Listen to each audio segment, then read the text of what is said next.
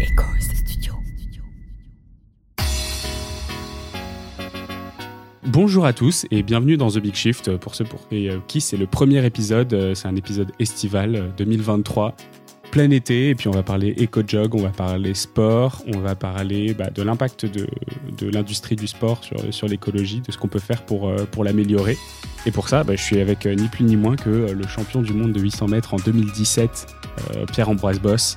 Pierrot, comment ça va Écoute, pas mal, un peu fatigué de mes Solidays. Ouais, t'as la voix qui, va, qui fait fin de solidaise un peu. Ouais, absolument. Mais après, j'ai, j'ai une, je, ne, je ne travaille pas très bien mes cordes vocales, donc j'ai tendance à la perdre très facilement. Et toi, euh, belle voix. Bah merci, je, je reviens d'une semaine de vacances, donc euh, la voix est reposée, on n'a pas enregistré d'épisode depuis, euh, depuis plus de 10 jours là, donc la, la semaine dernière c'était vacances, la semaine d'avant c'était marathon, on a enregistré 7 épisodes je crois.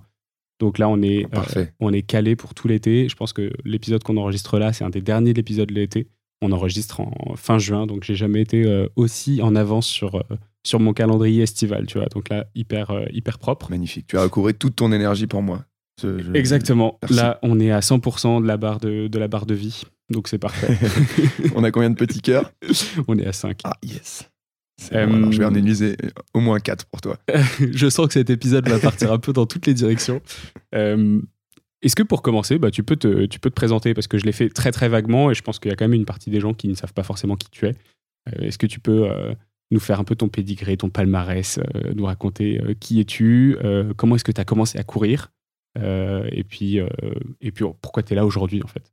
Ok, bah écoute, Pierre-Ambroise, euh, je suis euh, quelqu'un qui aime profondément le sport, qui aime profondément la vie et les gens. Et, euh, et très rapidement, j'ai été orienté dans le sport. Donc quand j'avais 7 ans, j'ai commencé à courir en suivant les traces de ma sœur.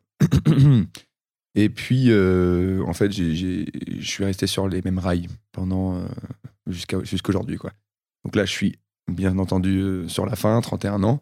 Il me reste, il me reste vraiment un dernier objectif à faire, c'est les, les JO. Donc, moi, c'est le 800 en athlète. Donc, pareil, très rapidement, euh, c'est là qu'on m'a orienté. En fait, si tu veux, en athlétisme, c'est un effet d'entonnoir. À un moment donné, euh, on te fait lancer des balles, on te fait sauter en hauteur, on te fait courir. Oh, bah, tiens, vas-y, tiens, c'est sûr que tu vas être euh, plutôt là-dedans. Non, non, fais-moi confiance, là, t'es nul. Et, et puis, en fait, bah voilà, à un moment donné, il faut choisir sa discipline et, et tu y restes. Ça a plutôt bien marché pour moi pendant, pendant un moment, donc j'ai fini par, par atteindre cette, cet objectif euh, incroyable, euh, donc champion du monde.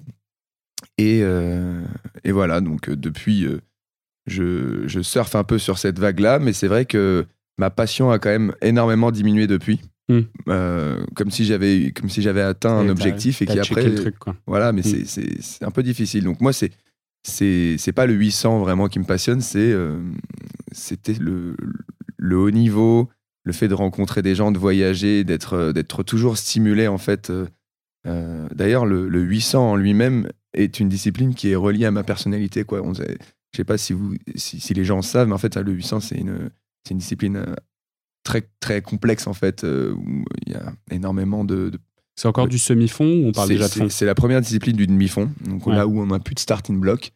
Et euh, donc c'est une discipline qui est très énergivore, mais, euh, mais très stimulante dans le sens où euh, aujourd'hui euh, tu dois subir de toute façon. Même si c'est lent, ça, va être, ça va être compliqué. Quoi.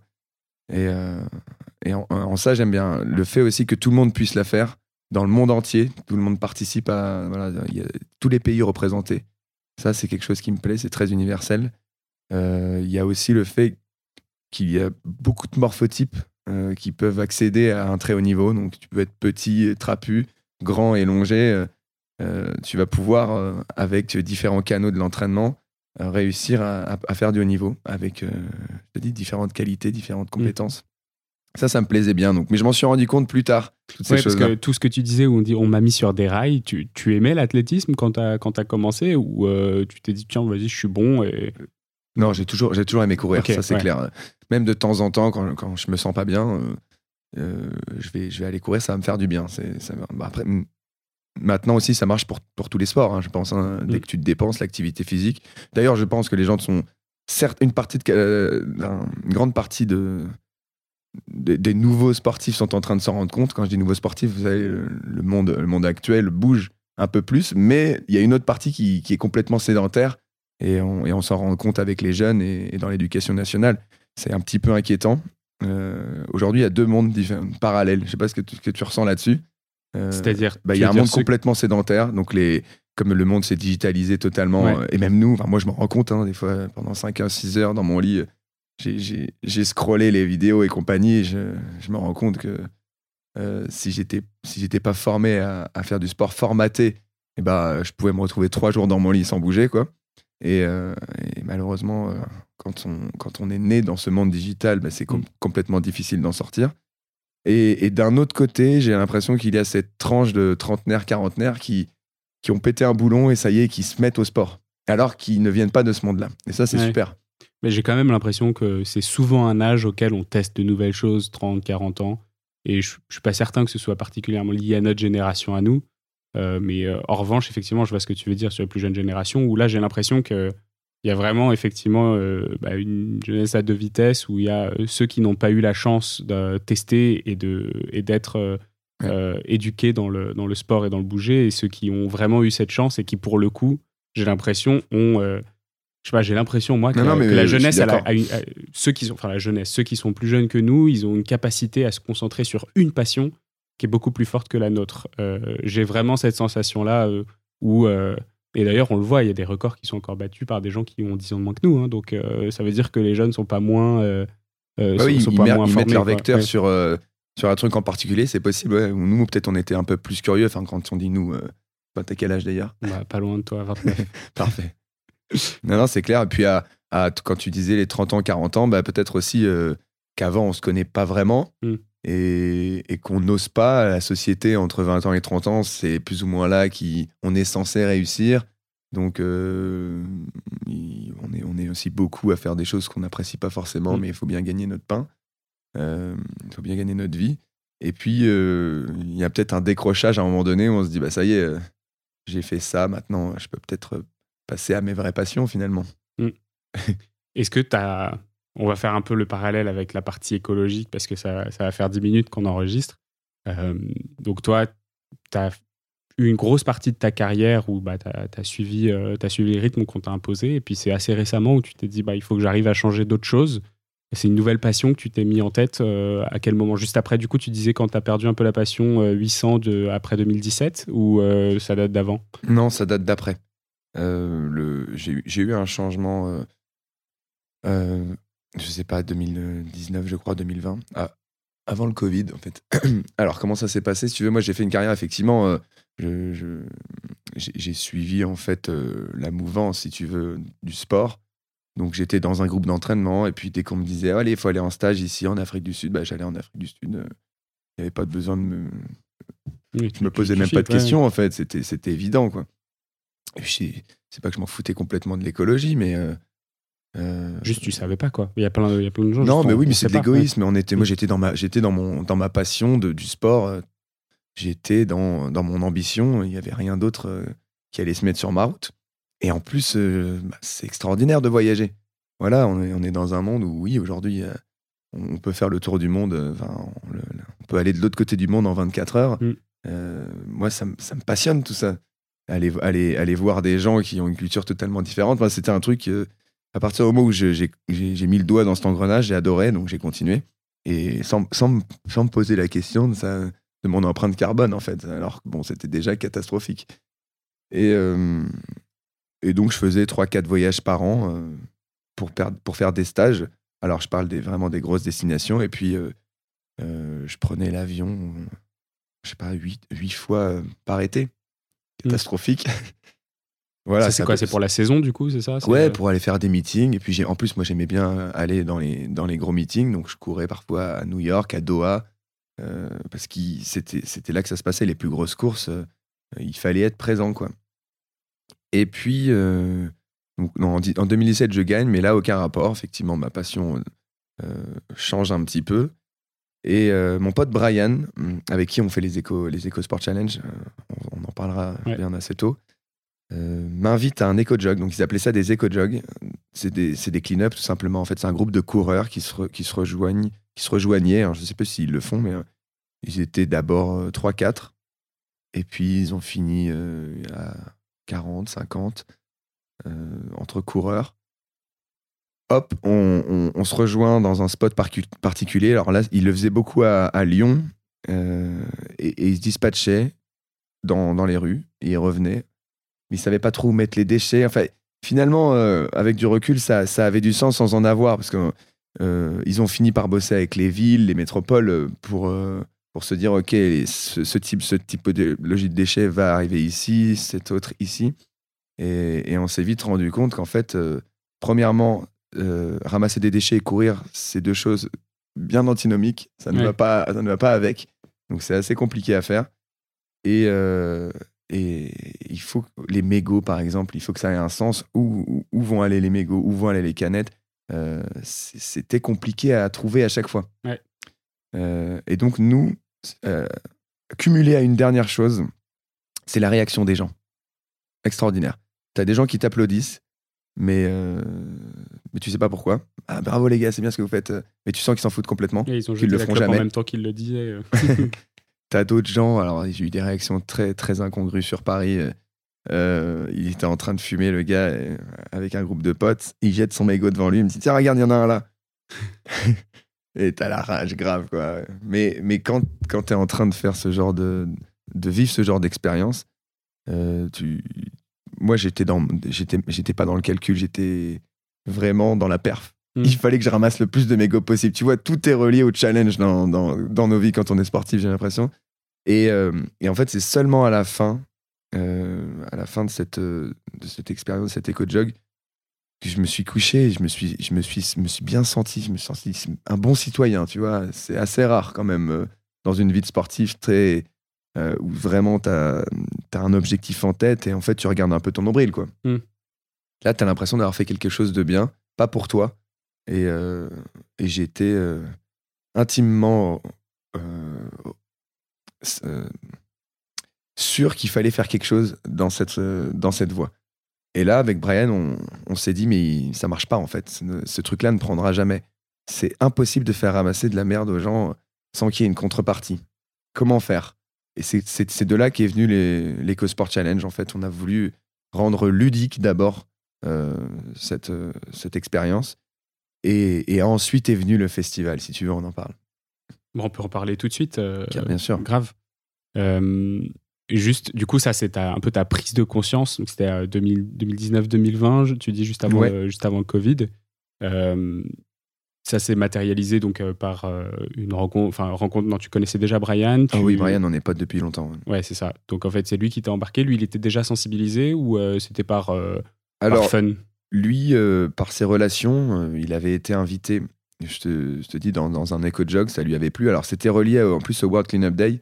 Ouais enfin World Cleanup euh, Day, si c'est une, une assoce en France. je crois qu'ils sont lyonnais. On... Il en avait fait un ou deux, peut-être même trois, et moi je suis arrivé au quatrième en fait. Donc, euh, mais il y avait, y avait rien de grandiose. Quoi. Je dis, c'était un groupe de runners qui se, qui se réunissaient et qui faisaient ça entre eux. Euh, voilà, super quoi. Pas besoin, c'était des, des c'était du plugging, ni plus ni moins quoi. Mais, mais sans grande, sans grande ampleur. Et, et nous, après, après ça, on s'est dit c'est trop peu. Euh, ça, ça marchera pas, les, gens s'en foutent complet. Quoi. Et, euh, et comme nous, on, on, avait déjà fait une appli de rencontre ensemble, euh, on avait déjà testé des choses sur l'entrepreneuriat, on avait, on avait grandi ensemble dans le sport, on a fait l'INSEP ensemble, donc l'INSEP c'est l'Institut national du sport.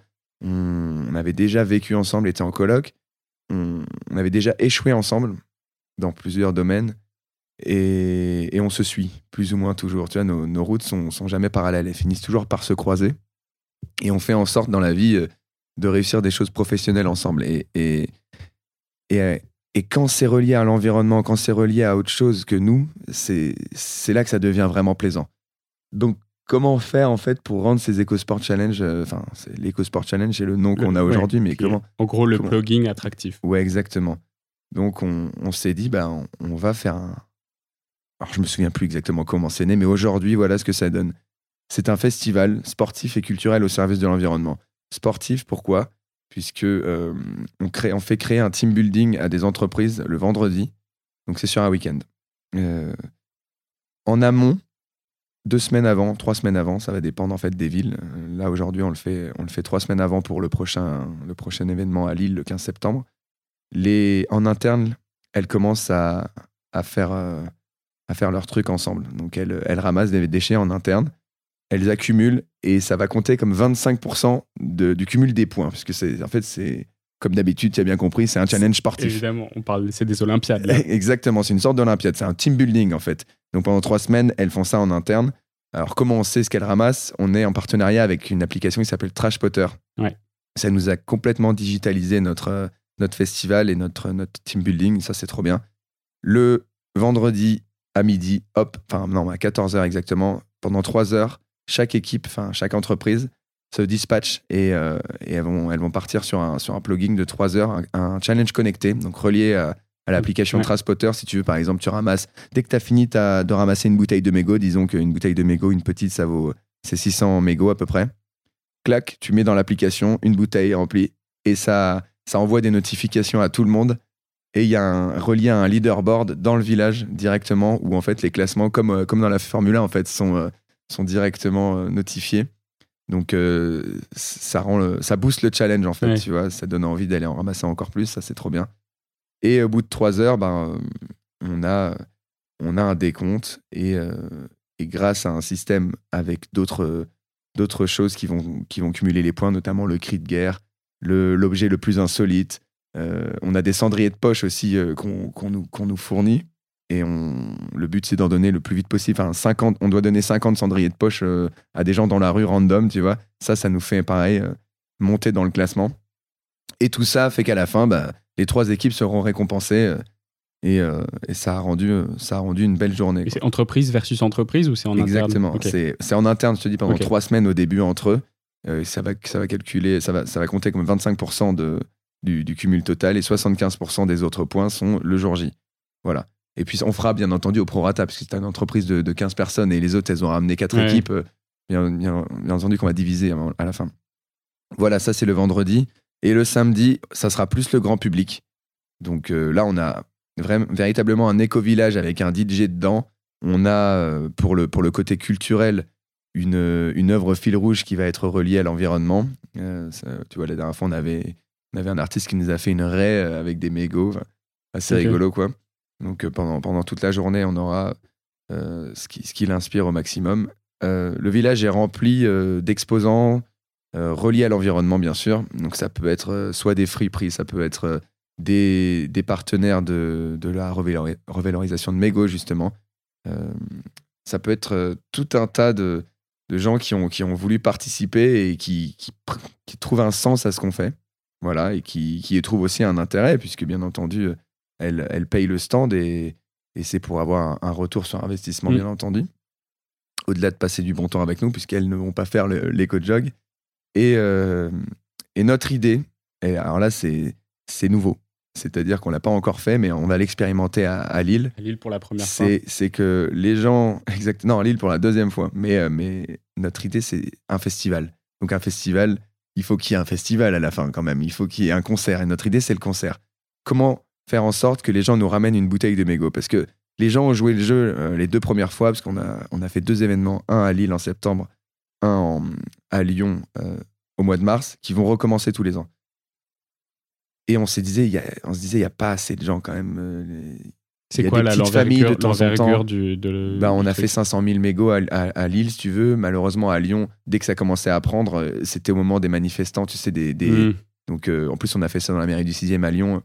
Ils voulaient casser du bourgeois et, et le 6e arrondissement de Lyon, c'est comme le, le 8e ou 16e à Paris, tu vois. Et, et donc, ils sont partis de notre truc pour. Et donc, on a, dû ranger le village à 15h, alors que l'événement finissait à 18h30, quoi. Donc, le, le grand public, malheureusement, a pas, dû, a pas pu. euh, a, a pas Prendre pu s'exprimer parce qu'il faut, il faut savoir qu'à l'époque on le faisait tout le samedi on faisait le matin les entreprises le samedi et l'après-midi le grand public aujourd'hui on a compris que les entreprises bah, elles ont pas envie de bosser le samedi euh, et, et ils ont envie d'être en famille euh, de leur côté donc on a, on a véritablement créé un team building pour eux le vendredi et le samedi le grand public je reviens à mes moutons pour l'environnement enfin pour, les, pour le concert l'idée c'est d'appâter les gens en leur disant ramenez-nous une bouteille de mégot en échange, vous avez votre petit bracelet et ce soir, vous participez au festoche, à un, à- à un concert pour l'environnement. Ok. Voilà. donc financé directement, soit par une radio, soit par, soit par les, les fonds qu'on a récupérés directement. Nous, c'est n'est pas forcément un but, ultra lucratif, c'est véritablement que notre événement déjà soit bien connecté, bien emboîté et, que, et que ça prenne véritablement. Donc le prix de la place, c'est une bouteille de mégot. Exactement. C'est excellent. Et vous vous, attendez à voir, vous vous attendez à voir combien de personnes là-dessus? Bah, en, vérité, je pense qu'on va, on va pas, on va pas non plus avoir 15 000 personnes. Faut pas déconner. Hein. Ça reste quand même se bouger le cul pour faire une bouteille de mégot. C'est euh, ceci dit, si tu te concentres bien, une bouteille de mégot, tu la ramasses en 20 minutes. Hein, 20 minutes Pour les 600, pour les 600 Enfin, à deux. Euh, à deux, en 20-25 minutes. Nous, avec Brian, on a déjà, ça dépend des endroits. Euh, dans une ville, je vais pas dire des villes, mais Bon, allez, vas-y, on y ah va. bah, disons Paris, parce que c'est la, c'est la plus facile. À Paris, là, là, là tu, Paris. je me casse de chez toi, je reviens dans 20 minutes, j'ai une bouteille entière, petit 1, de, de 500 ouais. ml remplie de mégot. Sans, sans, aucun problème. Ok, donc le prix de la place est pas si cher, quoi. C'est 20 minutes de taf. Et puis c'est en plus, euh, voilà, as juste, ah, tu fais un peu de squat, c'est bien. si tu veux, tu te fais des petits sous à chaque fois que tu remontes. Mais, euh, mais non, c'est pas cher du tout. Mm. On est, on est dans, dans des discussions déjà avec des artistes. Euh, on est en discussion avec l'UMI pour avoir un lieu. Donc ça commence à se préciser. C'est Libellule qui nous, a, qui nous a mis la puce à l'oreille sur ça. C'est quoi ça? Libellule, je sais pas si tu vois qui c'est, c'est une influenceuse euh, qui à la base était euh, plutôt euh, dans le sexe, et puis maintenant, elle, elle, elle, elle, est sortie de. Enfin, elle est un peu. Elle est tellement éclectique, cette fille, elle est tellement solaire, elle veut tellement donner aux gens. moi, je l'ai rencontrée, en fait, si tu veux, j'ai oublié de préciser pourquoi je parle de Libellule, parce qu'en fait, on a une team d'ambassadeurs et chaque, chaque équipe, le vendredi, aura son ambassadeur. Ça, c'est génial. Et on va aussi lancer des éco-jogs euh, qui vont partir les, toutes les demi-heures euh, avec le grand public euh, le samedi. Et chaque équipe aura un ambassadeur. Donc les ambassadeurs du vendredi seront plus des sportifs, des aventuriers, et les, ambassadeurs du samedi mmh. seront plus des influenceurs qui, qui, aiment les gens en fait. Donc c'est voilà, ça sera et Libellule, on l'a rencontré dans ce contexte-là. Voilà, on cherchait un peu des gens engagés et, et ma, community, ma community manager de l'époque m'a dit faut absolument que tu contactes cette fille-là, elle est exceptionnelle. Et j'ai fait, mais ouais, mais elle est, elle est dans le sexe et tout, ça n'a rien à voir. Elle me dit, non, non, fais-moi confiance. Vraiment, euh, je vous connais, ça va matcher. Bah, ça n'a pas manqué. Euh, le soir même, euh, on, a fait, on a fait la fête et je l'ai préparée pour un 10 km pendant trois mois juste après, alors qu'elle avait jamais fait de sport de sa vie. Elle, est, elle, avait un niveau de malade. C'est une fille qui fait de l'endométriose. Et bref, son dada, elle, c'est de, de, c'est de parler de sexe en fait euh, à, ciel ouvert j'ai envie de dire et, euh, sans complexe euh, aux gens qui en ont besoin. Et, c'est vrai que les filles aujourd'hui entre 15 et 30 ans c'est des, sujets sur lesquels c'est un peu sensible aujourd'hui ça reste un peu tabou. Et elle elle casse les codes complètement elle défonce toutes les portes. Et, du coup elle suscite énormément de respect et de bah, d'attention. Mmh. et voilà moi je me suis servi de de ses conseils avec Brian quand on était à Lyon on voulait lui parler de ce, euh, qu'est-ce qu'on pouvait améliorer dans ces éco-jogs. C'est elle qui nous a parlé du concert. Il nous a dit, mais les gens, si vous voulez les appâter, euh, faites un vrai truc en fait à la fin. Puisque vous êtes déjà en train de faire une soirée, mais vous amenez que les ambassadeurs. Non, au contraire, faites une soirée avec tout le monde. Amenez les gens de cette façon. Hmm merci à elle pour l'idée parce que je pense que c'est une dinguerie en vrai. On, on, la, mentionnera dans les crédits en tout cas. ah bah non, mais c'est une amie, euh, euh, une, une, rencontre de malade. Et mm. c'est aussi l'avantage qu'on a, nous, c'est que on contacte des gens et s'ils viennent euh, en, tant qu'ambassadeurs, en tant qu'influenceurs, ils ont déjà plein de sollicitations. C'est des gens qui viennent gratuitement pour ramasser des mégots avec des gens, s'il te plaît, t'imagines? On, est on est sur un niveau de, de gentillesse et de, et de bienveillance, euh, forcément, ça va devenir des amis, ces gens-là, tu vois. Hmm. Du coup, là, pour les auditeurs qui nous, qui nous écoutent, bon, à Lille, au moins, ils savent qu'en septembre, ils peuvent, euh, ils ont ce. Ouais, le 16 septembre, ils sont les bienvenus. Euh, pour les autres, quand, où est-ce qu'on peut, où est-ce qu'on peut rejoindre un EcoSport Challenge, un concert Comment ça s'appelle Où est-ce qu'on trouve des places Eh ben, les, alors, bah, pour l'instant, où est-ce qu'on trouve des places Ça sera le, ça sera le vendredi 16 septembre, si ça se fait.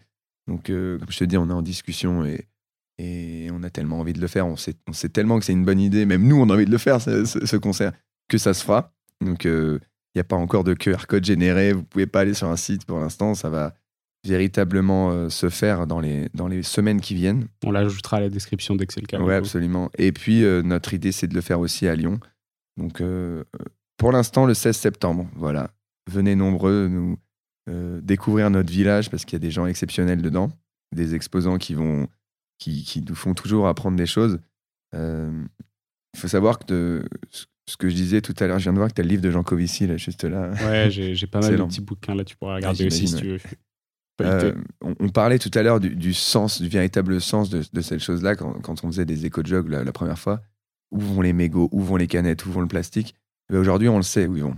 Euh, nous, on a vraiment orienté notre éco-jog sur le mégot. C'est ça qui rapporte le plus de points. Hmm. Donc, euh, pourquoi? Parce que c'est le plus gros fléau de l'humanité. Le mégot, ça pollue. Un mégot, c'est 500 litres d'eau.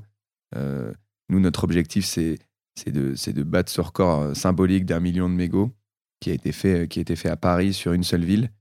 Euh, c'est facile à faire si on ramène, euh, si on ramène du monde. Et, euh, en fait, c'est Mego où ils vont, ils vont chez Mego. Mego, c'est une entreprise brestoise qui fait du mobilier urbain avec ça. Donc nous, notre idée, c'est qu'avec ces, pour donner un ordre de grandeur, 50 000 mégots, c'est une poubelle, construisent des poubelles, des poubelles, des bancs. Et nous, notre idée, c'est qu'après, ça soit un, ça soit un véritable euh, cycle de, de valeur, quoi. En fait, euh, on, revient directement dans la ville en essayant d'implanter ces bancs, ces, ces poubelles dans la ville. Donc, on bosse aussi avec les métropoles et les mairies pour ça. Ça, c'est la, partie la plus difficile, en fait. C'est la partie sensibilisation, finalement, en fait. Et en plus, ce que les gens savent pas, c'est que revaloriser des mégots, ça coûte cher. Tu vois, je crois qu'un kilo de mégots, c'est 12 euros. Donc, euh, hmm. un million de mégots, je ne sais, pas combien, sais pas combien il y a de kilos, hein, on n'a pas fait le calcul, mais on est, on est sur du. Si tu veux, le, le Bego accepte euh, et, sera, sera capable de, de, revaloriser un million de mégots. Mais si on va au-delà, euh, ça va être compliqué. Donc il va aussi va falloir qu'on trouve des organismes. Je sais qu'Alcom, on est en discussion avec Alcom pour ça. Euh, c'est un organisme qui finance directement les, les métropoles et les villes pour, pour qu'ils mettent en place des dispositifs. Et si, si notre dispositif peut être enfin, si les mairies acceptent euh, que ce soit notre, nos mmh. éco-jogs qui, qui, bah, qui, servent en fait à, ça, ça peut être génial. Quoi. Mmh. Parce que si on lui amène 10 millions de mégots, euh, ça va quand même être compliqué. Quoi. Voilà. Mais j'ai oublié de parler de Lumi, j'en parlerai tout à l'heure.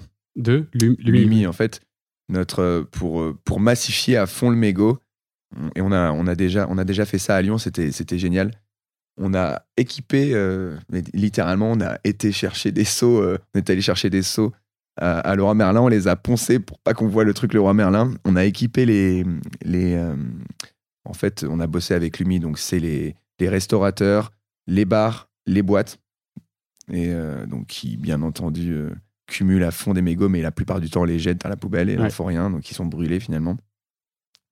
donc, catastrophe et on, les a mis en concurrence. Tous ces bars au prorata, bien sûr, parce qu'une boîte va pas faire la même chose qu'un bar et compagnie. Donc, euh, pareil, toujours avec Trash Potter. Euh, dès que le seau est rempli, 15 litres, allez hop, on passe à autre chose. Et nous, on, fait, on faisait le relevé des compteurs toutes les semaines. Tu vois, pendant deux semaines, on a fait ça. Et, et c'est quasiment eux qui nous ont fait la moitié de, la moitié de nos mégots à la toute fin, tu vois.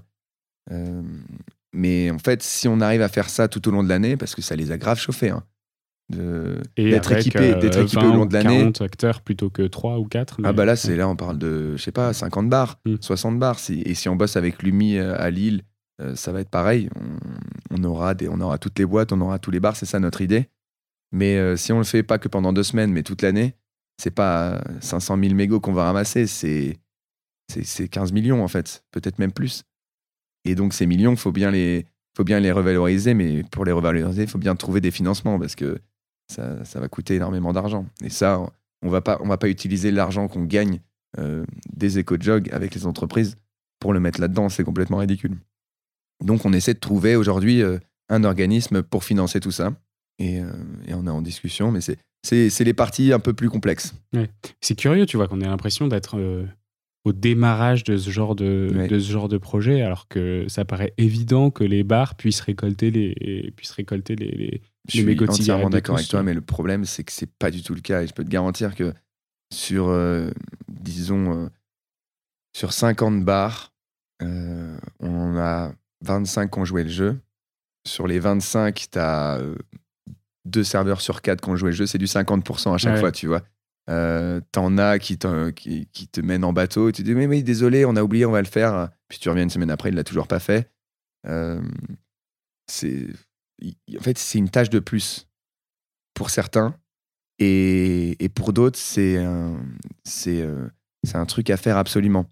Et il était temps qu'on arrive, tu vois. C'est, deux poids, deux mesures, Ouais. littéralement. Donc, euh, je, je dirais, je dirais du 50-50. Et, et, et t'as des mecs qui sont, qui sont. Quand l'événement c'est fini, ils disent Mais mec, euh, revenez la semaine prochaine, nous ramener des, des seaux et tout. Moi, ça m'a, ça m'a trop fait du bien, ça. Puis c'est, il est juste là, le seau, personne ne le voit, il n'y a pas de problème, quoi. Moi, j'y pense tous les soirs, je suis trop content. D'habitude, je mets ça dans la poubelle. Revenez, les gars. Ouais. Et donc, je sais qu'Alcom fait déjà ça. Donc voilà, on est, on est dans cette mouvance, on espère que ça va, que ça va prendre. Et pourquoi ils auraient besoin de vous Tu vois, ils pourraient aussi décider de le faire eux-mêmes. Mais c'est la clair, collecte. ils n'ont pas besoin de nous du tout. Et c'est aussi ça l'idée, bien entendu. Mais de toute façon, c'est- les, les bars, c'est encore plus dangereux que ce que tu trouves dans la rue. hein. Mm. Euh, parce qu'au final, quand tu cleans une ville euh, avec, euh, alors, je sais pas combien on était, hein, un ordre de grandeur, mais quelques, quelques, quelques, quelques centaines, quasiment peut-être euh, quelques milliers de personnes cumulées, et ben, tu te rends compte que la ville est, assez, euh, clean assez rapidement. En tout cas, Lille et Lyon, bah, euh, si tu dispatches euh, dans les gares, dans les, spots un peu sensibles, devant les autoroutes et tout, bah, c'est clean assez rapidement. Quoi. Alors, bien entendu, tu reviens une semaine après, les déchets sont, sont aux mêmes endroits. C'est assez extraordinaire d'ailleurs. Mais, mais au moins, d'ailleurs, à quoi ça me fait penser? À un championnat du monde d'athlètes en 2015 en Chine, qui avait des, il y avait des gros problèmes euh, de, de santé. Euh, Ils avaient, ils avaient très peur que les sportifs euh, développent des cancers et compagnie Mm. à, à long terme. Et donc, ils, ils ont, ils ont obligé le gouvernement, le gouvernement chinois à stopper, euh, alors je sais pas si c'était 90% des, des usines Ça me dit un euh, truc. à hein. charbon et compagnie. Et donc, ils avaient, ils avaient fait péter des, des, des- les nuages, tu sais. euh. Et en fait, moi, je me rappelle très bien être arrivé les deux premiers jours en, en Chine, mais un nuage.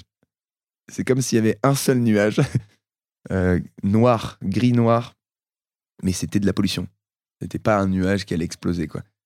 Et quand ils avaient commencé à faire péter les trucs, enlever toutes les usines, euh, enfin, les- les- cou- couper les usines, en quelques heures, on avait vu euh, le ciel bleu et le, et le soleil, on l'avait vu. Quoi. Et juste après, ils avaient- juste avant la fin du championnat, ils avaient recommencé, ils avaient, avaient recommencé et tout de suite le nuage était revenu. Ça m'avait choqué. Hmm. Et on avait vu la même chose pendant le Covid. Je sais pas si tu te souviens, mais Si, ils, si, ils ouais, avaient dû bien, arrêter ouais. absolument. Donc euh, c'est le même principe. Tu vois, euh, euh, le problème, c'est que les, les bars, les, les, les boîtes et tout, ça fume énormément. Donc ça, c'est un cycle. Et si eux, ils le font de leur côté, bah, c'est bien plus efficace que, que trois cons comme Brian et moi qui, qui allons ramasser des mégots dans la rue. Ouais, bah, de toute façon, légiférer, ce sera toujours la- l'action la plus, ouais. la plus dure, mais aussi la, la, plus, la plus impactante, je pense, à, à n'importe quel niveau pour, pour transformer les choses. Bah, moi, c'est marrant que tu dis ça. J'ai réfléchi à, à un truc con l'autre jour. euh, euh, un- parce que je me suis souvenu d'un pote qui, qui avait craché de- sur les lignes de- d'un train. Tu vois, on était en train de marcher, on allait, on allait, on, allait dans le train, et puis il s'est mis à cracher. C'est dégueulasse, moi je trouve, mais bref, il avait quand même craché. Et puis le flic passe devant lui, on le croise un flic comme par hasard, et, il dit Monsieur, c'est interdit ce que vous venez de faire et tout. euh. Et euh, il a coincé, mon pote a coincé, quoi. Il dit Non, mais j'ai craché sur les rails, en fait. euh. Il dit Oui, oui, mais en fait, c'est interdit, donc je peux vous mettre une amende là si je veux. Et ça l'a mis en rogne de ouf. Et j'y ai pas repensé depuis. Et un jour, je me suis dit, mais c'est vrai que pourquoi en fait on, on fait on met une amende aux gens qui crachent dans la rue, mais on, on met pas une amende aux gens qui jettent des mégots dans la rue? A priori, si, on est quand même censé mettre une amende aux gens qui jettent des mégots dans les rues. Ça y est? Ah bah euh, ouais, Je sais qu'il avait commencé à Menton ou quelque chose comme ça, à côté de Monaco, là. Si, si, c'est complètement interdit de mettre son mégot dans la C'est rue. combien? Ouais. Bon, Alors, je ne sais plus, plus, mais je me souviens qu'il y avait une amende qui était mais vraiment dissuasive. Il y avait un truc qui était passé de 135 pour euh, euh, littering, donc en gros, euh, mettre des déchets n'importe les- n'importe lesquels hein, dans, dans la rue, chewing-gum, papier, mouchoir, clope. Euh, et il y avait un truc qui était monté à 1500, mais ça, j'en suis moins sûr, il faudrait qu'on vérifie. mais je sais plus pourquoi c'était. Mais du coup, si, a priori, les deux, Ça fait mal, c'est hein. juste que c'est toléré, quoi. Dans, le- dans la plupart des cas, après, je pense Mais que si tu peut-être que si ce un flic flic, était un peu c'est un flic mais- qui te croise dans la rue, euh, en train de jeter un mégot, Ouais, il peut te mettre une amende, ouais. Parfait. Bah oui, moi. mais utilisez ça. J'aurais pensé que On n'a aucun pouvoir, nous. ça. On regardera, on regardera pour vérifier ça juste après, sûr. mais a priori, euh, a priori c'est le cas. J'aurais bien aimé qu'on revienne un peu sur, euh, sur, ton, bah, sur ta carrière de sportif et sur euh, ce que tu vois maintenant, tu vois, avec ce que tu as appris ces dernières années, euh, sur bah, ce que tu ferais peut-être un peu différemment ou ce que tu, ce que tu changerais. On a parlé un peu de ta prise de conscience. Toi, déjà, tu as quand même la chance d'être dans un sport qui est assez sobre en matériel. Euh, Donc, par rapport à du tennis, du golf, euh, un sport mécanique ou, j'en sais rien, il y en a plein d'autres. Mais du coup, comment est-ce que toi, tu, à partir de ce moment de réalisation, comment est-ce que tu as vécu ta, pratique avec l'écologie Euh, Ça a été quoi? Est-ce que tu as fait un bilan carbone? Est-ce qu'il y a euh, des. euh, euh, je sais pas, les, trois grands points pour moi de, ton impact, ce serait en gros tes déplacements, toi et ton staff. En deux, ce serait quoi? Ce serait les partenariats avec des marques? Et en trois, la sensibilisation, c'est-à-dire l'image de marque de euh, Pierre-Ambroise Boss et, euh, et ce que tu véhicules. Euh, J'ai l'impression, en réfléchissant à que ce sont les trois premiers, est-ce que tu en as relevé d'autres et comment est-ce que tu vois un peu ton, ton activité sportive là-dessus? Ouais, bon, là, le premier point, c'est sûr que de toute façon, c'est celui-là le plus gros. Euh, dans le- tu parlais des marques dans le sens, ils t'invitent à, à faire des choses et tu dois aller à droite à gauche, c'est pareil, on parle de déplacement? Bah, Pas forcément de déplacement, mais aussi, bah, euh, est-ce que, euh, j'en sais rien, est-ce que tu es prêt à représenter n'importe quelle marque euh, si, elle te Ah oui, permet de de, ça, d'accord, si elle te permet de suivre euh, ta, ta saison comme, te- comme tu l'entends si, bien sûr, euh. Euh, alors, partons du, du, du premier point. dans- on va globaliser le truc. Effectivement, c'est pas du tout pareil pour un sport et pour un autre. Donc, Ouais. un sport comme le tennis, par exemple, tu es véritablement dépendant de, des, des tournois. euh, Donc, tu es obligé de faire les quatre surfaces. Donc, tu es obligé de te déplacer partout dans le monde, euh, euh, de t'acclimater rapidement, euh, pas qu'à la surface, mais aussi euh, au climat. Euh, nous, c'est beaucoup moins le cas. On a deux saisons. euh, euh, les, les footballeurs, euh, je prends un autre exemple. Eux, ils ont un championnat et ils doivent être Ouais. présents partout. Ils n'ont pas le choix. en fait. Les championnats de clubs, Si- les championnats nationaux, les championnats européens, les championnats mondiaux. C'est valable pour tout le, pour tout- quasiment tous les sports à championnat, donc euh, tous les sports, euh, Ou les grands prix, ou les. ouais. tous les sports co quasiment. Mm. Les grands prix, pareil, tous les 15 jours, ils doivent se déplacer. Ils n'ont pas le choix en fait. Nous, c'est euh, c'est facile en fait pour moi aujourd'hui de, de penser comme ça puisque c'est l'athlé. Donc, euh, euh, si tu veux, on a deux saisons, voire une seule. Euh, la saison estivale, c'est celle qui compte. L'autre, elle compte beaucoup moins, même pour les sponsors et tout. Donc, euh, ce sont des excuses. Si, si tu ne veux pas courir en hiver, tu ne cours pas en hiver. Bien entendu, euh, parfois, euh, les, les marques ou les, je sais pas, les sponsors peuvent, te demander non, non, si, si, il faut absolument que tu te montres cet hiver. Parce que tu ne. En fait, tu, juste pour reprendre, parce que tu, tu cumules pas un nombre de points en fonction d'un parcours, mais juste tu vas aller ré- choper des résultats à, certaines, euh, à certains meetings, c'est ça? Ouais, absolument. Alors, malheureusement, ça a un petit peu changé. Effectivement, il y a une sorte de ranking pour participer aux championnats du monde et aux JO. Euh, il faut commencer à participer à des, des compétitions qui marquent des points. Et ça, c'est valable dans les deux ans euh, qui précèdent la, la compète. Donc, c'est un peu plus complexe qu'avant, mais disons qu'à mon époque, euh, quand j'avais 20 ans, donc il y a une dizaine d'années, il n'y avait pas de ça. Quoi. Ouais. Les, les Diamond League, par exemple, les plus gros meetings d'athlètes, tu cumulais simplement des points. Et si tu gagnais, c'était toi qui étais premier à la fin, bah, tu gagnais la Diamond League. C'était comme ça, en fait. Aujourd'hui, la Diamond League, pour la gagner, il faut, faut se qualifier avec des Mm. points en finale. Ouais, il y a un petit moucheron, c'est un drone. Sûr. Et, et- et la, la, la Diamond League, tu gagnes que si tu gagnes la finale de la Diamond League. tu vois. Ce qui est complexe, c'est de c'est d'être qualifié. Bref, euh, donc, euh, d'où partir? Moi, j'ai beaucoup voyagé euh, pour aller en stage, mais c'était du superflu. J'y allais parce que pour éviter l'hiver en, en mois de janvier et se taper des fractionnés à 5 degrés avec de la neige, bah, j'allais en Afrique du Sud parce qu'il y avait 1400 mètres d'altitude, parce que c'était des conditions euh, d'entraînement extraordinaires et que tu pouvais passer un mois euh, sans problème. Hmm. Voilà, c'était. Il n'y avait pas du tout d'idée d'aller découvrir euh, de nouvelles cultures et tout, parce que déjà, la- l'Afrique du Sud, euh, l'endroit où ils nous ont amenés, ça, ça s'appelle Potchefstroom, c'est un petit village de blancs. Les, ils se détestent entre eux. Enfin bref, c'est- c'est c'est- c'est catas- c'est catastrophique. D'ailleurs, c'est l'apartheid inversé là-bas et ça m'a jamais plu. Donc, euh, mais on revenait, tu vois, on revenait parce que c'était. euh, Il y a des gens qui vont à, qui vont à Saint-Moritz euh, parce que c'est l'altitude, et des gens qui vont à, à Font-Romeu, tu vois. Et ben, nous, Mm. on allait en Afrique du Sud, quoi. Et c'était les, les fédés qui payaient les billets et compagnie. Donc, euh, c'était. Tu te poses même pas la question. Encore aujourd'hui, oui, ça, toi, tu sors, toi, tu sors pas le cash, donc tu, tu te poses pas la question. Quoi. Tu dis, bah, je bah, prends. Si tu veux, moi, il y a eu une première partie de carrière où j'étais vraiment aidé par la Fédé à ce moment-là. Mm. Euh, et j'avais, j'étais, euh, je, je, choisissais pas, en fait. Donc, on me disait, ça va être là, et en avril, ça sera là, et en juillet, ça sera là. pas de problème. Parce que les stages étaient payés et tout. À partir de 2016, en fait, j'ai changé de coach et, j'ai fait comme un tennisman. D'ailleurs, quand j'ai rencontré mon coach, je lui dis euh, euh, Est-ce que ça te dit dans deux mois d'aller en Australie? J'ai envie d'aller en Australie. Je veux voir ce que ça donne, j'ai envie de découvrir. Et on a là-bas fait sur place, on a trouvé des pistes, on a trouvé des muscles. Et, à partir de là, j'ai commencé à gérer ma carrière différemment, sans penser à l'écologie. Littéralement, je me suis dit Il faut que je sois champion du monde, mais comme je l'entends. Donc, champion du monde, pour moi, ça veut dire découvrir l'Australie, ça veut dire découvrir le Mexique. C'était des choses comme ça, quoi. Ça veut dire euh, trouver le meilleur ostéo et qu'il soit avec moi. Et quitte à le payer 1000 euros par semaine parce qu'il fait pas, euh, il cumule pas forcément les clients qu'il va avoir tous les jours, mais il va être avec moi. Donc je suis capable de lui payer un billet d'avion en business euh, et qu'il ait sa chambre tout seul euh, dans, dans notre stage.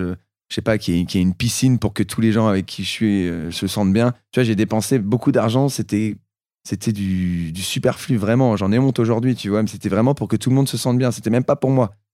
Et, et donc, ça ressemblait à des vacances. Mm. Et je peux te garantir que quand tu prépares pour les championnats du monde au 800, c'est pas des vacances, tu vois. On s'entraîne tous les, tous les jours. La piscine, on n'en profitait pas, quoi. C'était, c'était euh, véritablement pour être dans un contexte idyllique, tu vois. Pour nous faire oublier qu'on était euh, en train de préparer les championnats du monde. Mais tous les jours, on y pensait. Euh, donc voilà, j'ai, pas honte dans le sens où j'ai, où j'ai, où j'ai véritablement. À ce moment-là, c'était ce dont j'avais besoin pour faire champion du monde. À partir du moment où j'étais champion du monde, j'avoue que les, les choses ont, ont totalement vrillé. Et aujourd'hui, euh, si, si, je regarde derrière moi, je me dis, mais qu'est-ce que j'ai fait, quoi? Incroyable. La honte. Je me tapais des. des je me j'allais à la réunion, quoi, juste pour, juste pour que tout le monde kiffe, quoi. Et euh, donc voilà, ça, c'est la, ça, c'est la première partie. Et euh, aujourd'hui, je me dis, on peut faire totalement différent, différemment. Ce qui me choque, c'est que ces stages-là, là, les stages d'Afrique du Sud et compagnie, ça s'est complètement démocratisé. Et aujourd'hui, il y a des gens qui font même pas de haut niveau, euh, je te fais une comparaison, ils vont, ils vont peut-être se qualifier au France, hmm. au championnat de France. Et ces mecs-là, ils vont en Afrique du Sud aujourd'hui, faire des stages avec le haut niveau. Donc en fait, eux, eux leur, euh, leur but, c'est de, de, partager des moments avec les sportifs de haut niveau, en sachant très bien, c'est une critique terrible hein, que je suis en train de dire là, mais, euh, mais je, je le pense vraiment parce que c'est catastrophique au niveau environnemental ce qu'ils font ces gens-là. Tu vois, ils, ils je pense qu'ils y croient même pas, ils disent, ils vont pas faire les minima pour les, pour les JO, tu vois, c'est il n'y a aucune chance. Mais par contre, ils vont, ils vont vivre la même chose que les sportifs de haut niveau.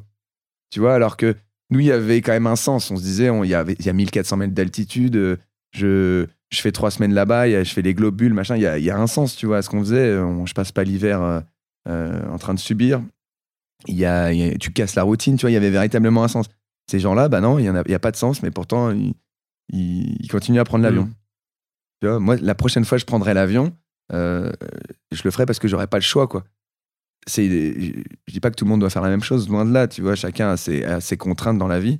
Mais dans le sport, en tout cas dans l'athlé, je suis persuadé que tu peux faire des, tu peux choisir 3-4 meetings en France, euh, réussir tes courses à ce moment-là, euh, faire des stages, je sais pas, en, tu, tu trouves un truc et tu vas en train, moi, c'est ce que je fais. Je voyage en train depuis trois ans et je suis pas malheureux. Tu vois, c'est vrai que des fois, euh, bah, la SNCF ou autre, c'est compliqué.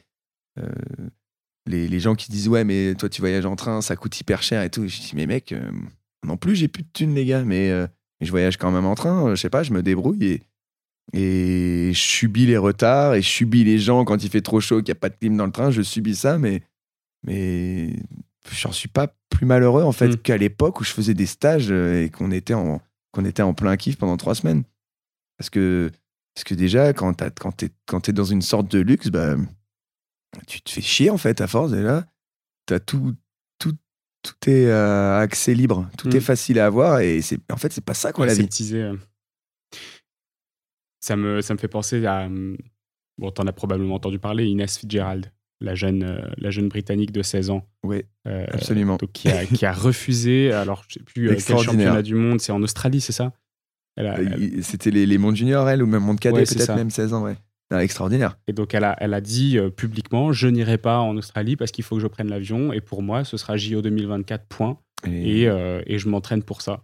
Est-ce que tu penses que c'est une décision que tu aurais pu prendre, tu vois, à la lumière de tout ce qu'on vient de se dire, euh, en sachant, et si tu avais, tu vois, bon là, évidemment, Paris 2024, tu y seras. mais est-ce que du coup, c'est un truc où tu aurais pu te dire Je marque le point et. à l'époque?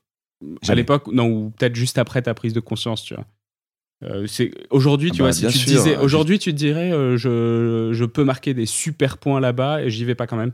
Oui, aujourd'hui, oui, bien sûr. À l'époque, jamais. Ah, j'étais totalement conditionné euh, et je m'en foutais complètement. J'aurais rigolé de cette fille, ça se trouve. Je me suis dit, putain, mais elle est en train de gâcher sa carrière. Il y a des moments, il y a, y, a, des choses plus importantes à ce moment-là dans ma tête que, que l'environnement. Il y, a, mm. il y a moi, quoi. Il faut, il faut que je vive ma passion j'aurais littéralement, j'aurais appelé cette fille, j'aurais dit qu'est-ce que tu fous, putain? Pense à toi d'abord et après tu penseras à l'environnement. Tu vois. Aujourd'hui, je pense totalement différemment. Et aujourd'hui, tu et, j'ai un énorme respect pour, pour cette fille qui a 16 ans, qui, alors je ne sais pas si c'est sa décision ou celle de ses proches euh, ou de ses parents vraiment, mais elle a l'air, elle a l'air, euh, elle a l'air extrêmement mature. De toute façon, les filles sont, sont matures plus rapidement que nous. Hein.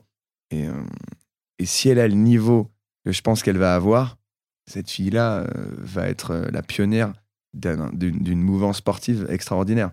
Il y en a d'autres, les sportifs, tu vois, si on oublie un peu de l'athlète, est-ce que tu as, d'autres e-, exemples de, de, sportifs qui arrivent à porter une voix comme ça ou pas? Je sais pas, il n'y a, y a, pas des équipes de foot là qui ont, qui ont refusé d'aller au Qatar et tout. C'était quoi le. Quel joueur Ça, j'avoue, j'ai pas trop suivi. Et je me souviens plus pendant la Coupe du Monde, là, tu sais, il y, avait des joueurs qui refusaient d'aller au Qatar et tout ils n'ont pas tort. Hein. Si les gens commencent pas à le faire, qui fera? Mm. Tu vois? Euh, je, Dans la Formule 1, peut-être aussi que ça commence à bouger. Bah, il y, a, y Vettel, quand il a pris sa retraite, il a dit euh, mon sport n'est pas, mon sport n'est pas compatible avec les enjeux écologiques. Mais il a fait ça au moment de prendre sa retraite. Donc je sais pas ce que ça valait comme, euh, comme engagement, tu vois. Mais, Ouais, ça, ressemble à un coup de com'. Après, mm. ça reste Sébastien Vettel qui, dit ça, ça a du poids, tu vois. Mm. Donc même si c'est un coup de com', euh, ça a son poids, c'est important. Je pense que les. Plus, de Après, moi, ce qui, ce qui me fait chier aussi là-dedans, c'est que les gens sont gonflés de ça. Ça en entend partout. Hein. Moi, j'écoute pas la télé, j'écoute pas les news, heureusement. Mais, mais je, sais que les gens, ça leur fait peur, en fait. Ils ont l'impression d'entendre que ça toute la journée. C'est bon, arrêtez de nous gonfler avec l'environnement, on a compris. Euh, de toute façon, euh, on va tous mourir, hein, donc euh, voilà, c'est mm. comme ça qu'ils réagissent. Euh, moi, ça me, rend, ça me rend plus triste qu'autre chose, tu vois. Je sais pas, tu veux des enfants, par exemple? A priori, ouais. Est-ce que tu en veux un peu moins maintenant qu'avant? A priori, ouais. On est, dans le même cas, tu vois. Je suis, moi, je vois des enfants, j'ai des étoiles dans les yeux. Mm. Je les trouve extraordinaires. Il n'y a, rien, a rien de plus beau, tu vois, que quelqu'un qui, qui apprend au quotidien et qui, qui se passionne de, de nouvelles choses, quoi. Euh, ce, qui, ce qui est moins notre cas forcément quand on grandit. Mais c'est tellement, tellement flippé. Tu vois, pareil. Mm, mm. Ça me désole de me dire qu'on est dans ce cas-là. Ouais, je comprends. Euh, tu me disais tout à l'heure là que vous avez, euh, bah, qu'effectivement les athlètes, donc que ce soit sur l'athlétisme ou sur, les autres sports, c'est complètement tributaire des, des fédés, des organismes, des, des, calendriers, en gros des, des calendriers internationaux des compétitions. Euh, est-ce qu'ils ont quand même un pouvoir, tu vois, genre par exemple, il y avait des athlètes qui s'étaient un peu euh, hissés au créneau pour les JO d'hiver euh, à Pékin, je me souviens en disant, bah, nous, on n'a pas envie de participer à des JO qui sont dans un endroit où il n'y a pas de neige en hiver. est-ce qu'il y a un pouvoir des athlètes sur ce genre de décision? Ou est-ce que, bah, en tant enfin, tu vois, on, a du mal à se rendre compte d'un point de vue extérieur qu'est-ce que vous, vous pouvez apporter au sport, autre que ce que les fédérations arrivent à apporter en termes de calendrier, en termes de, tu vois? Ouais, alors, mon avis, c'est que j'ai l'impression euh, qu'on a vrillé. Qu'il y a quelques temps, euh, ça n'aurait rien changé. Même deux, trois top mondiaux, pas présents, euh, à part peut-être des Usain Bolt en athlée, des, Messi et compagnie, qui, qui, qui, bah, le feraient jamais, hein, visiblement, puisqu'ils ne l'ont pas fait. Il n'y a, a, aucune personne qui s'est véritablement bougé qui avait du poids. Tu vois, ça peut être oui, il va peut-être être troisième euh, médaille de bronze euh, au snowboard ou je sais pas quoi, mais ça a vraiment beaucoup de moins de poids que je me rappelle plus comment il s'appelait, le, le, fameux gars qui a gagné euh, pendant dix ans, là. ah si, Sean euh, quelque chose. Sean- Sean White. Voilà, ouais. c'est ça. Ouais. Bah, tu vois, il y a que des superstars comme ça qui, à l'époque, pouvaient changer les choses. Aujourd'hui, euh, il y a tellement de boîtes qui sont, euh, qui sont rentrées dans ce cran-là. Le gouvernement, pareil. On a la pression, tu vois. Qui va bouger en premier, machin Je pense que. euh, comment t'expliquer? À l'époque, en fait, bah, tu, tu, disais non euh, à des JO, donc tu renonçais à une médaille. Bah, t'avais juste 50% en moins sur ton contrat. euh, Nike, Puma, Adidas, Asics, peu importe la marque. Voilà, et puis euh, bah, rendez-vous l'année prochaine, puisque l'année prochaine, c'est c'est pas contre l'écologie, tout ira bien, c'est pas un fiasco écologique, je veux dire. Et tu perdais juste une année, quoi. Et de l'or- et de l'argent. Et de la notoriété. Euh, Aujourd'hui, on est, on est, ça y est, on est là-dedans. Donc je pense que même les, les sportifs qui à moins de notoriété peuvent commencer à faire bouger les choses. On est dans la, la- tu vois, les, les trois phases de la révolution, là, on, on y est, là. Mm. Ça- là, c'est c'est évident maintenant.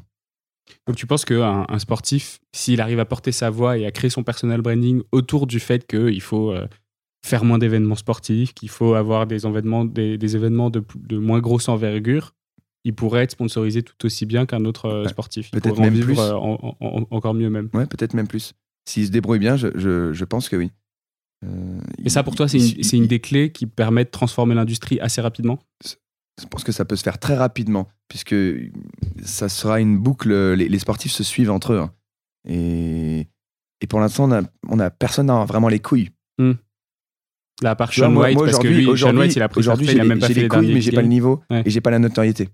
Tu vois mais, mais si j'avais le même état d'esprit dans, dans le corps du Usain Bolt ou dans le corps de, de, d'Mbappé euh, et dans son sport, ben c'est, ça serait Ouais, extraordinaire. quoi. Effectivement, ça dépend aussi des sports. Mais tu vois, par exemple, Sean White, il a même pas fait les derniers X Games. Il est un peu sorti de. Oui, oui, c'est, c'est bien Mais sûr. T'en as d'autres des, des athlètes en tête comme ça, euh, je sais pas, euh, ou si on passe euh, partie ski, peut-être Perrine Lafont qui pourrait se, qui pourrait se chauffer, qui elle pour le coup a un vrai visage de, je sais pas, des, des, euh, de- de- des athlètes français d'hiver, tu vois. Tu parles d'athlètes français, ouais, Perrine Lafont, c'est, c'est, c'est un bon exemple. Euh, euh, des, des, tu vois, en- au tennis, c'est pareil, on a, on n'est pas assez balèze, euh, peut-être, mais, En ce moment, mais, mais- mais petits- tu mets, tu mets tous les Français en même temps qui boycottent des. Le problème, c'est qu'ils ils, ils gagnent pas les, les, les grands chelems, donc je sais pas si les gens ils auraient un impact. euh. Moi, à mon sens, c'est le cas. Si Caroline Garcia, mon fils, euh, euh, tous, les, tous, les, tous les meilleurs tennisman, ils le faisaient en même temps, qu'est-ce que ça donnerait, tu vois? Mm. Aujourd'hui, euh, c'est. Tu vois ça possible? Est-ce que tu les vois boycotter des trucs? Ah bah, c'est la question que je te posais. Moi, je- moi je- pour moi, ça me paraît compliqué du point de vue euh, athlète. Tu vois, j'avais pas du tout cette notion de. En athlétisme, c'est un peu plus simple parce qu'il n'y a pas de points cumulés ou des circuits ou des tours, etc. par rapport à d'autres, euh, par rapport à d'autres euh, euh, compétitions. Mais, euh, mais pour moi, j'avais un peu l'impression que les athlètes, c'était les pions dans un grand jeu d'une fédération ou d'un ou d'un organisme international, tu vois. Et donc, je me disais, bah, ils ont peut-être une voix à porter, mais en même temps, il faut quand même qu'ils fassent profil bas pour pouvoir continuer à, à faire leur sport et à gagner leur vie, sachant qu'il y a quand même très peu de sports euh, qui permettent à haut niveau de bien gagner sa vie. Quoi. Oui, ça, euh, c'est déjà. il faut, il faut aussi la dire, première information, en Ouais. fait, qu'il il faut que les gens comprennent que le, ceux qui nous écoutent, les, les- le sport, ça dure 10 ans, euh, peut-être un peu plus pour certains. Hum, Ça dépend des sports, vraiment. Les, mais les, les sports traumatisants, c'est c'est une dizaine d'années, une douzaine d'années. Euh, Il y a, par le foot, le tennis, le golf, euh, personne gagne de, de- de fric, en fait. Moi, moi j'en ai gagné, par exemple, euh, parce que déjà, il y en avait plus avant. Et, euh, et parce que ça marchait bien, je me blessais pas. Et, et ça fonctionnait quoi. Mais aujourd'hui, des, athlètes qui ont, mon niveau, par exemple, je pense à un mec comme Benjamin Robert ou Benjamin euh, ou, ou, euh, Gabriel Tual qui sont qui sont sensiblement du même niveau et, qui auront sûrement des médailles au, JO ou championnat du monde un jour. Je, leur souhaite en tout cas. Et ben, il y a moins d'oseille quoi. Je, je regarde pas leur compte en banque et je suis pas en contact avec eux, mais je le sais. Euh, C'est pas les mêmes marques sont, ou ils sont que- obligés de toute façon de courir les grosses courses. Hmm. Parce que c'est là où tu gagnes du fric et, et c'est là où tu es, obligé de participer avec ces gens-là, à ces courses-là, parce que si tu les loupes, euh, tu loupes des opportunités de courir avec les meilleurs du monde. Et c'est comme Hmm. ça que tu finis par gagner des médailles, en accumulant de l'expérience avec les meilleurs. Moi, quand je te parlais tout à l'heure de tu peux choisir 3-4 courses en France, avoir une empreinte, une, une empreinte carbone vraiment moindre, c'est parce qu'aujourd'hui, en France, on a un circuit où il y a euh, les meilleurs, quasiment les meilleurs qui peuvent venir, tu vois. Par contre, là où ça a changé, c'est que ton circuit dont tu parles dans d'autres sports, il existe aussi en. Maintenant, comme je te disais, euh, avec le ranking, tu es Ouais, obligé de ouais. cumuler des points. Donc, euh, c'est pour ça que ces coureurs-là dont je t'ai parlé donc, euh, juste avant, bah, ils vont faire ces courses. euh, ils vont devoir se déplacer, participer. Et, ah, parfois, c'est des petits déplacements. hein. Ça peut être Chorzów à- en Pologne, des choses comme ça, mais ça reste, tu vois, prendre l'avion, aller-retour. Hmm. Donc, euh, euh, il y, a, il y a un côté, euh, si tu gagnes pas de fric pendant, la, pendant ta carrière, t'en gagnes quand en fait? Toi, Tu est-ce vois, que tu fais est-ce quoi que tu d'autre en fait que- pour en gagner? Non, mais c'est clair, ouais. Et puis, euh, bah, tu, tu, tu lances des EcoSports Challenge euh, non lucratifs, à pari- a priori. non, mais tu vois, et euh, ça pourrait être quoi les, les, les solutions pour, euh, bah, pour réduire le nombre d'événements sportifs? Est-ce que c'est souhaitable? Euh, Parce que, euh, on a tendance à beaucoup le dire, là, notamment dans, la stratégie nationale bas carbone, on en parle un peu, on dit, bon, les JO, ok, énorme, énorme euh, événement, mais il y, en a, il y a quand même euh, des événements qu'il faut réduire en taille et en nombre. Euh, comment est-ce qu'on fait pour choisir lesquels? On met forcément des, athlètes sur le carreau si on fait ça, parce que du coup, tu as un numerus clausus qui va être un peu plus, un peu plus serré. Est-ce que du coup, on est capable de faire vivre toute l'industrie? Est-ce qu'il faut faire vivre toute l'industrie ou est-ce qu'il faut la réduire? Euh, Tout ça pour du divertissement la plupart du temps. Est-ce que c'est quelque chose qui est souhaitable? Est-ce que tu penses que euh, euh, les records qu'on cherche sont vraiment des records qui doivent encore être dépassés? Tu vois, il y a tout ce truc de, croissance de, de cette industrie qui, qui est à remettre en cause. Comment est-ce que tu vois ça, toi?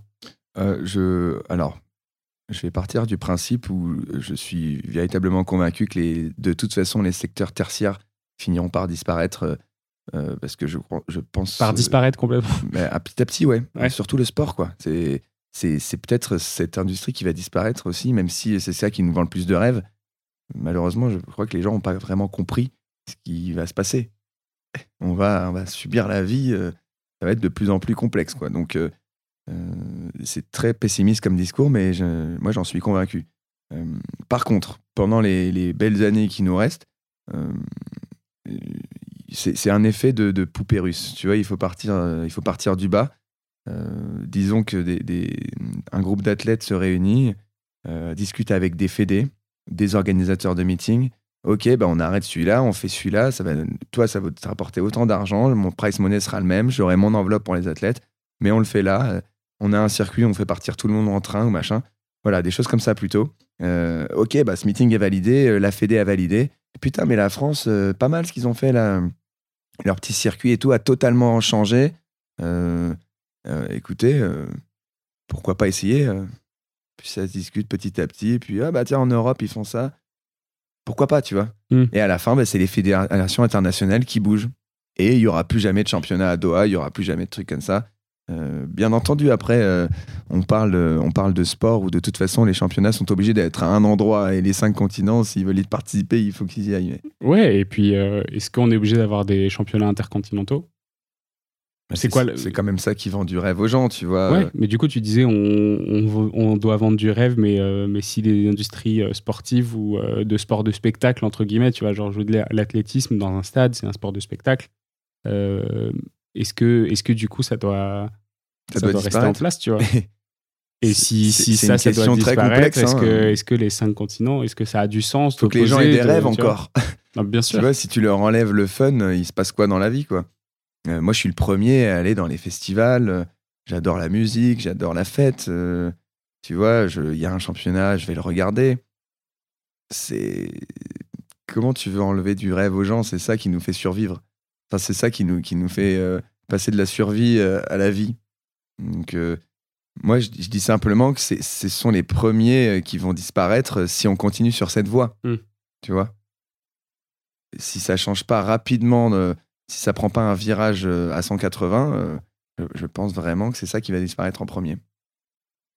Comment est-ce que tu vois du coup la suite de ta carrière à toi personnellement, euh, enfin le reste de ta carrière sportive en tout cas, sur, euh, euh, bah, au vu de ces enjeux et de ces aspects-là qu'on vient d'évoquer? Alors moi, je, je, je vis un athlétisme beaucoup plus agréable qu'avant, du, du, du, du fait de tout ce qu'on a parlé aujourd'hui. Euh, bah, je sais pas, je me lève le matin avec moins, moins de honte, on va dire. Enfin, maintenant que je le sais aussi, c'est, c'est- dis pas que j'ai une empreinte carbone à zéro, hein, je vais pas vous mentir. hein, J'utilise mon sèche-linge de temps en temps. Enfin bref, j'ai des. non, mais tu vois ce que je veux dire. euh, voilà. On tape sous. C'est bon. C'est c'est juste, euh, elle, a- elle a considérablement diminué. Je prends vraiment plus l'avion et euh, j'ai pas de problème avec ça. Mais par contre, euh, je la vois ma, ma fin de carrière avec. euh, une- je vais tout donner pour, pour, pour aller au jeu et pour que ça se passe vraiment bien là-bas. Ça, ça, fait longtemps que je me suis pas senti en pleine forme pendant, pendant des mois euh, sans blessure. C'est vraiment ça mon, mon quotidien aujourd'hui, me sortir de ça. Et, et, si, et si je réussis, que je réussisse ou je réussisse pas, ça ne changera pas grand-chose pour les éco-jogs, ça changera juste la notoriété des éco-jogs. Et vraiment, je sais que j'ai pas le poids pour faire changer les choses, mais en tout cas, euh, on a de plus en plus de retours de sportifs qui, euh, qui, qui soit ont participé à nos éco-jogs, soit on en, Mm. en a entendu parler. Et, et ça, ça compte pour moi. Je me dis que 1 plus 1 égale 2, quoi. 2 plus 2 égale 4, et ça fonctionne comme ça, la vie. On, on se contamine. Donc, si on, si on se contamine dans, la, dans, dans, dans cet aspect d'environnement, on, est, on a compris quand même, on est des sportifs, on a compris de, ce qui nous faisait kiffer dans la vie. Et il faut réussir personnellement. Mais, euh, mais en backup, on a le rétro et on sait, on, sait aussi euh, que on laisse de la mer derrière nous. Et ce qui nous attend devant, c'est une côte. On va plus jamais descendre à partir de maintenant, ça va faire que monter. Et il va falloir apprendre à vivre euh, dans la sobriété, dans. Mais c'est l'avantage aussi qu'on a dans le sport. hein. On a beaucoup, beaucoup d'obstacles. hein. Et c'est ça qui, ça qui rend le, le sport de haut niveau euh, agréable aussi. hein. C'est le fait que ça soit jamais facile et qu'au moment où on a réussi, on se dit putain, quand j'y repense, il y a deux mois, euh, j'étais blessé, j'y croyais pas. Et puis aujourd'hui, j'en suis là parce que tous les jours, pendant deux mois, bah, j'ai mis deux fois plus d'intention dans ce que je faisais. Et je pense qu'aujourd'hui, la, euh, la vie, ça va devenir ça. Quoi. Hyper inspirant. Eh ben écoute, merci beaucoup Pierrot. Euh, C'était un super moment passé avec toi. Et puis on te souhaite euh, bien Merci sûr à toi de m'avoir tout euh, le courage m'avoir dont écouté. tu vas avoir besoin pour, euh, pour les JO 2024. Et puis on espère que tu seras au, au top de ta forme euh, à ce moment-là pour que Merci surtout beaucoup. pour que l'EcoSport Challenge soit, euh, soit le plus connu possible, puisque c'est ça l'objectif final d'une médaille euh, aux JO. On espère en Euh, avoir un à Paris d'ailleurs un jour. Bah ouais, C'est quand même le plus bah, logique. ce hein. serait cool. Et puis en tout cas, moi je serais partant. Allez Euh, et puis, euh, bah, pour vous, les auditeurs qui, soient, euh, qui, qui êtes restés jusqu'ici, vous êtes nos auditeurs préférés, donc merci beaucoup. N'hésitez pas à mettre une petite étoile sur Apple Podcast, Spotify, à mettre un commentaire sur votre plateforme aussi, à vous abonner pour ne pas l'oublier les suivants. Euh, les épisodes sortent, tous les 10 jours maintenant, donc tous les 1, 11 et 21 du mois. Vous pouvez retrouver un nouvel épisode et vous aurez toujours un petit focus après pour vous teaser les événements un peu intéressants de, de l'épisode. Ciao Pierrot Trop cool. Ciao, merci à toi. Salut. XS. C'est la fin de cet épisode de The Big Shift. J'espère qu'il vous a plu et que vous en avez retiré quelque chose pour votre vie quotidienne. C'est ça le plus important. C'est beaucoup plus simple de parler du sujet sensible de l'environnement quand ses amis ou sa famille sont vraiment informés. Alors partagez le plus possible The Big Shift, ça aidera tout le monde. Et si vous avez des questions, des sujets que vous souhaitez qu'on aborde, des invités que vous voulez entendre, ou tout simplement que vous voulez qu'on discute de cet épisode, envoyez-moi un message sur LinkedIn. The Big Shift est produit par Echoes Studio. Si vous avez un projet audio, contactez-nous sur www.echoes.studio. Merci d'avoir écouté jusqu'au bout. Je vous retrouve très bientôt pour un nouvel épisode.